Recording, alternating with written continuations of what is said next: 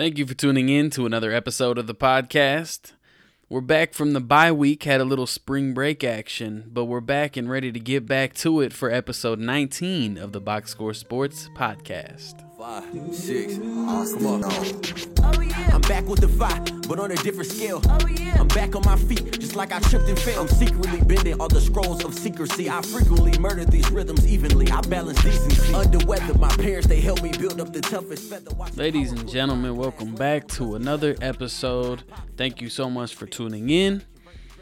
Took a little spring break last week, little bye week, if you will. Just wanted to kind of gather myself. Was having a busy week at work and stuff, so no big deal, but we back. I know you missed me, so let's just jump right into it. We had a lot going on in these last couple weeks in the NFL. Biggest thing, probably Tyreek Hill to the Dolphins. I don't think anybody saw that one coming. I definitely didn't. When I got the notification, I thought it was fake. I thought it was one of those hoax fake accounts of Ian Rappaport or whoever to crack a joke about it. But the Dolphins got Tyreek for their 2022 first and second round and fourth round picks, 2023 fourth and sixth round picks.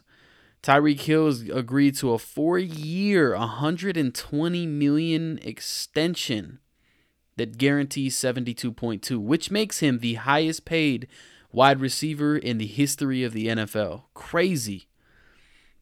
What a lot of people don't know is that the whole concept of Tyreek Hill's trade was because of the Devontae Adams situation. Once they saw how much money Devontae Adams was making, Tyreek Hill's agent said that we had worked out to restructure with the Chiefs and wanted a week beforehand, but it looked like they were working toward an extension. And then the Devontae Adams deal really flipped everything upside down. The Chiefs, I think they had the foresight to see that Tyreek was in the last year of his contract and we weren't going to take a deal that wasn't better than Devontae Adams' deal. So what happened with Adams and the Raiders had a lot of influence on what happened with Tyreek, if not all the influence. As you can see, that was a quote from his agent, saying that the Adams deal flipped everything upside down. They were ready to re-sign with the Chiefs. It was his last year of his contract, and things changed. And now he's on the Dolphins, who have an extremely dangerous team, who been working for a little while now to put that team together, and I just think that's crazy, honestly. And it really did come out of nowhere, you know. It wasn't expected because it wasn't talked about. Like he said, it was the deal with Adams that even put the idea in their head. Crazy. Another big signing, Bobby Wagner to the LA Rams. Let's talk about this one, man. They arguably have the best player at each position on defense now, at least DB, D-line, linebacker, with Jalen Ramsey, Aaron Donald, Bobby Wagner. Are you kidding me? They just won the Super Bowl, and then they go and get one of the best tacklers in the game of football and one of the smartest players in the game of football. Sounds to me like a back-to-back, but I'm not going to jump the gun, but it sounds like the Rams have. They clearly have their heights high, especially making that signature, signed him to a 5-year, $65 million deal. So I can promise you that they're not missing Von Miller too much. Next on the list, you got Deshaun Watson to the Browns. I don't think there was any conversation around this one before it happened, so I would say that this is another really unexpected occurrence. They acquired him in a trade with the Texans and a 6th-round pick in exchange for 3 first-round picks for the next 3 seasons, a 3rd-rounder for the 23 season, 2 4th-rounders, one for the 22 and the 24 season. Watson received a 5-year, $230 million contract to play for the Browns. What this means for Baker Mayfield, who knows? But he's not going to be the Browns quarterback, and that's that much I know. To now pair somebody as talented as Deshaun Watson with a player like Amari Cooper? Whoa. And then they had recently re-signed Rashard Higgins, who was not a bad target, and Donovan Peoples-Jones, not a bad target. I'm telling you, Browns, that environment is going to change. Now, as much as I respect Baker Mayfield, I do think that he was a majority of the problem. Or maybe it was a combination of the team staff and Baker Mayfield together. But we'll see how this one works out. I'm very curious to see how Watson works on a team that has what it takes to put it together to potentially go to the playoffs, which is not something that Watson is used to. Another big one, Matt Ryan in a trade to the Atlanta Falcons for a third-round pick. I think the third-round pick is a little disrespectful looking at what Matt Ryan's been able to do. I will admit he's probably on the tail end of his career, and it looks like the Colts are just trying to get that step up from Carson Wentz, which they were literally one game away from playoff contention. Funny story about that, the owner of the Colts came out the other day and said something about how Jacksonville is the worst team in the NFL and any team should be embarrassed to lose to them. Well, they are quite literally the reason the Colts did not go to the playoffs. So if they're the worst team in the NFL, what does that make the Colts? Not trying to be disrespectful, but I think that was a very poorly worded statement by the owner of the Colts. On the other hand, I think this trade for Matt Ryan, like I said, gives them that next step. They were looking for that much better of a quarterback in him rather than Carson Wentz because clearly they have the pieces elsewhere. Their defense is top tier. Their offense showed that they could get it done. As long as players like Jonathan Taylor stay healthy, that team's going to be scary. A trade that a free agent signing that I think had a big impact. Jabril Peppers signs to the Patriots. I think that's a pretty big deal, especially since they lost JC Jackson, which is probably their best DB. But they also re-signed Devin McCourty, the safety. So now their safety pair is one of the better in the league, personally. So they definitely needed a DB signing. I don't know how much of an impact it'll have in relation to what JC Jackson had going on over there. But hopefully this has some kind of effect and can somewhat replace JC Jackson. And I don't mean replace, but make up for the lack thereof, if you will. And lastly, one more I wanted to talk about was Juju Smith-Schuster and Marquez Valdez-Scantling to the Chiefs. I think regardless of these signings, it still doesn't make up for Tyreek Hill. Juju showed that he is a solidified number 2 wide receiver in the NFL. If you look at his statistic seasons, he hasn't had a genuinely successful season since Antonio Brown was on the Pittsburgh Steelers. So, in my opinion, Juju Smith-Schuster is a solidified wide receiver number 2, and it will stay that way. Personally, I think him and Mecole Hardman are going to be fighting for that wide receiver 1 position. And then Marquez Valdez-Scantling's probably going to play out of the slot. He's pretty fast, so I could see that working. But that's interesting there. Regardless of that, they're definitely not going to make up for the loss of Tyreek Hill, which is clearly their second-best player, if not third-best player, part of their big 3. So that'll definitely be a gap there. The overtime rule for the NFL in playoff games has been adjusted since the mishap with the Chiefs-Bills game this last season. The rule is now changed to this.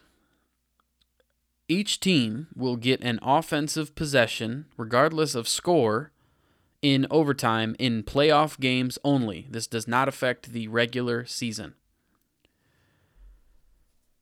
I think that's a big deal.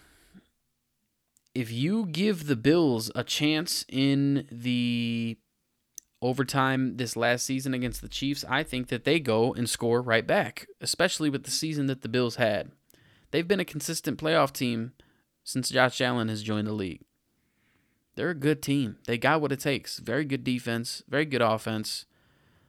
They can put it together, and now you take away the cheapness of the overtime situation. I understand that overtime is designed so that one team, they get one chance to prove themselves. But playing against a team like the Kansas City Chiefs, who had, I say had as past tense, one of the most powerful offenses in the league. Probably the 2 best ball catchers and yard after catch players in the league. I say a combination of both.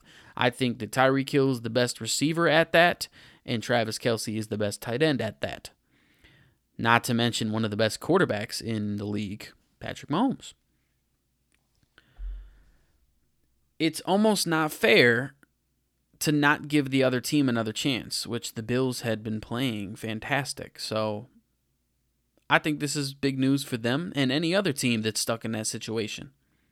And surprisingly enough, it was a proposal that the Eagles and the Colts had actually put up to make the change. The Bills were not one of those teams. They voted to it, but they were not one of the teams. It was the Eagles and the Colts that proposed it to the NFL. But that's really interesting. It's definitely a change. A lot has been changing in sports over the years, especially the NFL, with a lot of the contact rules. You think about how much has changed in aspect of what you can do and what you can't do when hitting a player and along those lines. So I definitely see a lot of change, some good, some not so good, but overall the NFL is making an attempt to make these changes. So that's about it for the NFL. On to the next. March Madness. A March that is mad. Quite a month here we've had. Teams like the St. Peter's Gamecocks. What a story there. 15 seed. Taking it that far. The teams they beat. I mean, wow. You know? Gonzaga, the disputed, my pick for the championship, out before the Elite Eight. A Duke-UNC matchup in the Final Four at that. Not only is it the first time the two teams have met each other in the tournament, but they're doing it in the Final Four. That's incredible. And then you got Kansas and Villanova on the other side. Shout out to Miami and Michigan. Love me to Hurricanes. Love me to Wolverines. It's a shame they couldn't win, but it is what it is. It happens. It's March. It's mad. It's March Madness. So, yeah, your Final Four teams are Kansas and Villanova and UNC Duke. We're going to see some real good basketball. Both of these games are going to be close, and so is the championship. I don't care who it is. They're all going to be close games. I don't even know how to put it in words. I'm looking forward to it. It's going to be great, just like every other game in this tournament so far. Every single game has been a very entertaining game to watch. I haven't watched them all. I've seen highlights of most and watched a handful of others, but I have yet to hear anybody say that this wasn't an entertaining year. Very good teams all over the place. A lot of surprises. Just a great year for college basketball. Looking on to the NBA. I want to go over the playoff picture and what has since happened since the last time we discussed everything going on over there. I would say your rising stock in the playoff contention is the LA Clippers. Not only have they won a little more than lose lately, but Paul George just came back, and he had a fantastic first game, and I think that's going to have a really, really big impact on how well the team does. So keep your eyes on the Clippers, honestly. Your falling stock, the Golden State Warriors, they've been on the downfall a little bit. They've now fallen behind the Dallas Mavericks into fourth place after only a matter of weeks ago being in second place. So hopefully Curry can come back healthy, and now Draymond Green's back, so that'll have a big impact. But at this point, they're definitely waiting on Curry to come back. He really is the thing that holds that team together.